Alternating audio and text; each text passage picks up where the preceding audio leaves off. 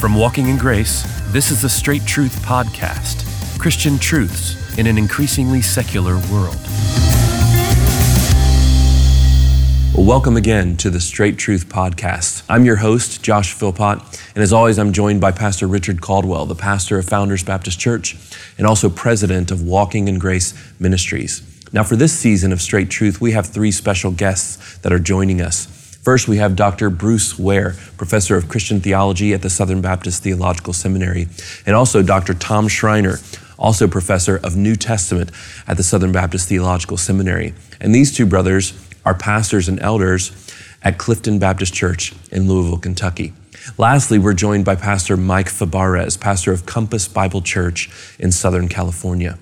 Now, as always, please leave us a comment on social media or on YouTube and let us know what you're thinking about as we discuss these important issues. Well, I'd like to direct a question at uh, Tom. Uh, recently, you wrote a blog post on the Gospel Coalition site in response to Andy Stanley's book about unhitching um, the gospel or unhitching really Christians from the Old Testament or the obligations to the Old Testament.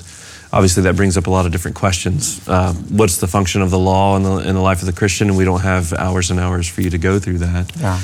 But I wonder if you could just uh, just comment on that. You know, what um, in particular, you know, what parts of the law of Moses are Christians still obligated to obey? Why is it uh, wrong that Andy Stanley would would make an argument that he's making? Yeah, I mean, Stanley in his own article uh, quotes me as uh, supporting his view that we're not under the Mosaic covenant nor under the moral law of the Mosaic covenant. Okay. And, and superficially, what he quoted is, is true. I do, I do say, I think in line with Paul in Galatians 3, mm-hmm. Romans 7, Romans 6, 2 Corinthians 3, that we are no longer under the Mosaic covenant. Mm-hmm. The Mosaic covenant was enacted with Israel as a nation. So Israel is a nation and a church put together. Mm-hmm. So Christians who believe in Jesus Christ were not under that covenant because the new covenant, Jeremiah 31, mm-hmm. Ezekiel 36, 26, and 27, the new covenant has arrived in Jesus Christ, which is a fulfillment, I think, of Genesis 3:15 and the covenant mm-hmm. uh, with Abraham. Mm-hmm. And so, so the covenant with Moses, we recognize, was intended, Galatians 3, to be mm-hmm. enforced for a particular period of time until the Christ came. Mm-hmm. Now that, now that Jesus has come in his ministry and death and resurrection, the, the whole Old Testament, including the Mosaic covenant, is mm-hmm. fulfilled in Jesus. So we're mm-hmm. not saying Mm-hmm. That the, the, the, texts in the Old Covenant aren't the Word of God. Mm-hmm. They're still authoritative. They're still God's Word for us. They are inspired and inerrant. But are, are we under the stipulations of that covenant? Mm-hmm. And, a, and a very simple example is, of, of course, we don't offer animal sacrifices. Right. The animal sacrifices point to the sacrifice of Christ. We're not under the purity laws. The, mm-hmm. the purity laws point to our, our holiness in Jesus Christ. So, what about the Ten Commandments? I'll just yeah. say a word about that. So, I would argue that the sign of the Mosaic covenant is the Sabbath. Mm.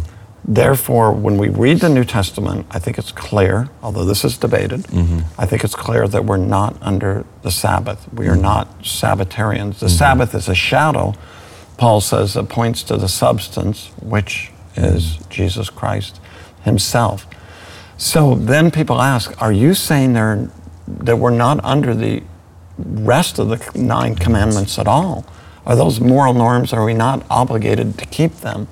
And I'd say, yes, the other nine commandments are still authoritative for us, but it's not because they're part of the Old Covenant. Mm. It is because they are part of the law of Christ. Mm-hmm. And we know that for one reason because they are repeated in the New Testament, mm-hmm. Romans 13. Mm-hmm. But another th- point I would make is some of those commandments are actually present at least implicitly, in creation. Marriage mm-hmm. is clear in Genesis chapter 2. I see the Noahic covenant as a recapitulation Of the Adamic. of uh, the Adamic covenant, and there you have a prohibition against murder and the value of human beings. Of course, that's in creation as well. Human beings are made in the image of God. So when we read the whole canon, we see these other commandments are authoritative because they represent the very character of God. They represent who God hmm. is. think pastorally about how, I mean, Andy Stanley's a pastor. When Paul pastorally is approaching the Corinthians, of course, it's mm-hmm. clear. He says circumcision means nothing. Mm. But then he'll turn around and say, You don't muzzle the ox while he's threshing. Does he say that for oxen? He says it for us, mm-hmm. us, new covenant Corinthian Christians, mm-hmm. right? That we ought to learn something of the principle of God mm-hmm. from that law mm-hmm. in muzzling an ox. That's helpful. I mean, he's quoting Old Testament with applicational force, and he's saying it almost in a chiding manner to the Corinthians that you should know this because you've read the Old Testament. There's moral good. That's behavior excellent, there yeah. that is authoritative. Yeah. You had mentioned appealing to creation. I would assume that some who are Sabbatarians, keep the Sabbath today, would appeal to creation. Day seven. How would you respond to that? Well, that's a that's a great question, and that's mm-hmm. why it is debated, Yeah. and that's why there are good people on both sides. Mm-hmm. I, I would argue that the appeal to creation there is analogical, Okay. Mm-hmm. and and I think the key is the creation ordinances that continue today, marriage, right, the prohibition against divorce. What the Bible teaches about a man and a woman, not mm-hmm. same sex marriage, those are all repeated in the New Testament mm-hmm. and grounded in the created order. Mm-hmm. And we don't see that with the Sabbath. With The Sabbath. So You that's make- the distinction I'd make. Yeah. I hate interrupting. No, That's okay. please interrupt. But this idea of the, of the Sabbath law, think about even how it's presented in the Old Testament. Mm. It's not only a sign of the covenant for Israel and the people, but it's also presented as a pattern of work and rest. Mm-hmm. And we don't have two columns of laws, moral and ceremonial, but you see those concepts woven into that command. I mean, it's to rest, to have my beast rest mm-hmm. on the Sabbath, right? It's nothing to do with a moral observance for my beast, right? But here's a pattern that's locked into creation. And when the Sabbatarian comes to me and says, well, this is built into creation, I'm going to say, yeah, it is built into creation as, a, uh, as a, a moral learning of what it is to work and rest. And I think we mm. would all say, as pastors, mm. as leaders, you know someone that's working mm-hmm. seven days a week, they never take a rest. You're going to have a moral imperative from creation mm-hmm. that I think is also stated right alongside with the ceremonial force of, of the Sabbath to say there's another side of the Sabbatarian uh, pattern. And I think we would all say, you know, you got someone who's a workaholic, doesn't take a break. We're going to say there's a moral good. imperative in Scripture, and it comes from the Old Testament. Yep. And, and, and I guess um, if I'm right in saying this, there is a command in the Ten Commandments to take a day of rest, but there is not a command on day seven to take a day of rest. Is that correct? right. So, so the, Right. the appeal to creation as a command is not quite there. It's Yeah. in the Ten Commandments, Yeah. which is what you're saying. It's not. Yeah. Uh, does not carry over into the new covenant. And, and the, the Sabbath, the Old Testament Sabbath, points to our rest in Jesus. Jesus said, Come to me, all who are heavy, weary, and heavy laden, and I'll give you rest. The very next passage in Matthew is about the Sabbath, interestingly. And then we read in Hebrews 4 our Sabbath rest right. is in the new creation That's that's, coming. You know, Go ahead. Sir. Can I just ju- jump in? I think one, one reason uh, that uh, what Tom and Mike are arguing here and understanding that we're, we're under the law of Christ and not the law of Moses uh, per se, I think is important because we are to follow Christ.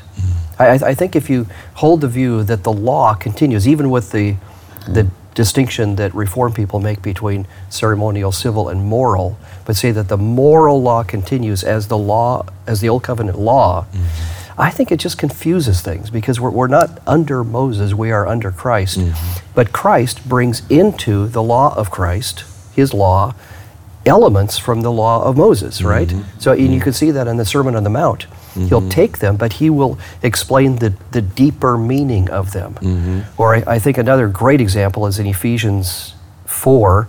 I think is in verse 27 let him who steals steal no longer, mm-hmm. but let him work with his hands and, and be able to provide for those who have need. So that's I, my understanding of that. That's an ex- an expansion of "Thou shalt not steal." Mm. Mm-hmm. So here you have the law of Moses with a very a, a very narrow meaning to it. Just don't steal. Don't don't do that. But here is yeah, don't steal, but work mm-hmm. and give mm. generously. Mm. So that's that's the broader meaning of that law brought into the new covenant that is now the law of Christ. Mm-hmm. So I, I think just you know for Christian people to be encouraged to realize we we follow Jesus.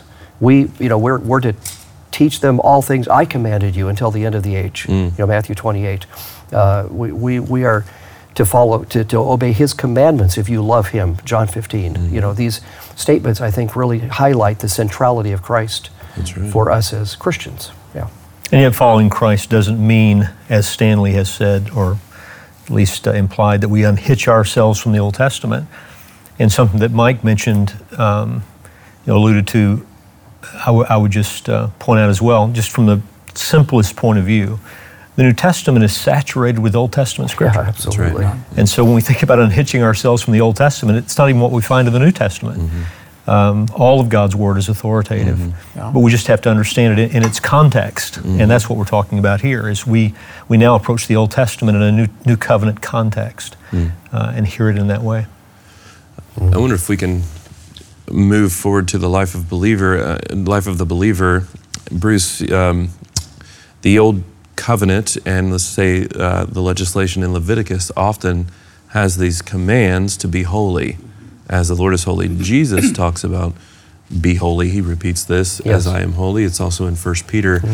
Um, if, if what we're saying about the, the, the Old Testament still being, and the Old Covenant being applicable in certain ways, what, what is instructive maybe for us about uh, when we read a book like Leviticus and, the, and the exhortation to be holy? How is that instructive for the Christian in the New Covenant right area, era?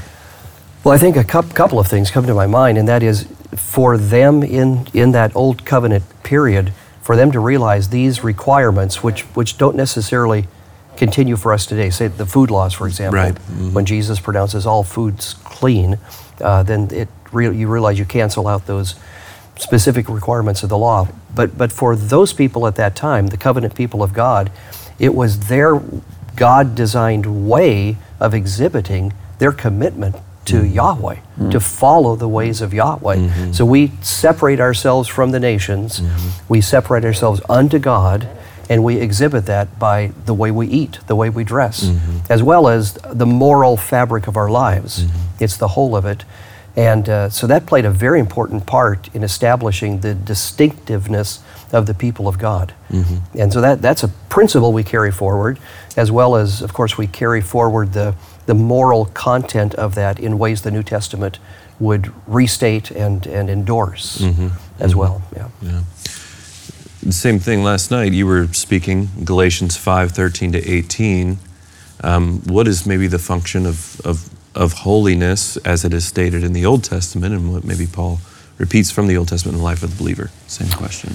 Yeah. Well, I, I think of an example from Exodus. How, how, do, how do New Testament writers appropriate the Old Testament? So I, you you think for a moment of, it's not Galatians 5, but you think for a moment of Passover mm-hmm. and unleavened bread. So you read those stories, I mean, what do they have to say to us? Mm-hmm. I mean, yet Paul says in 1 Corinthians 5, Christ is our Passover. Mm-hmm. The Passover points to Christ. And of course, we see this already in the Gospels, don't mm, we? that's right. Because his last meal is a mm-hmm. Passover meal in mm-hmm. which he institutes the Lord's Supper. Mm. But Paul also connects it with holiness. Remove the leaven, he says in 1 Corinthians 5, remove the leaven from your lives and remove mm. blatant sin from your community. So in the Old Testament, remove leaven from your houses during the mm. Feast of Unleavened Bread. And yet Paul says when we appropriate that, Paul's not interested in us removing unleavened bread from our houses. Mm-hmm. That's that's not relevant to him. Mm-hmm. Yet it's the word of God, and it has a word to say to us about living holy lives. Mm-hmm. Re- remove un- the unleavened bread, so to speak, of malice and wickedness. He says. So. I, I think the New Testament becomes our hermeneutical guide. How do we mm. appropriate these texts mm. we're instructed on how to do so. Thanks again for joining us for the Straight Truth podcast. We hope you've enjoyed this episode. Now, you can find links to all of our social media channels by going to our website, straighttruth.net. Now, do us a favor. Please go to our YouTube channel and subscribe to these episodes there. We release new episodes every Thursday. Also, go to the iTunes podcast section and leave us a review. Now, Straight Truth is a production of Walking in Grace Ministries. For more information, go to walkingingrace.org.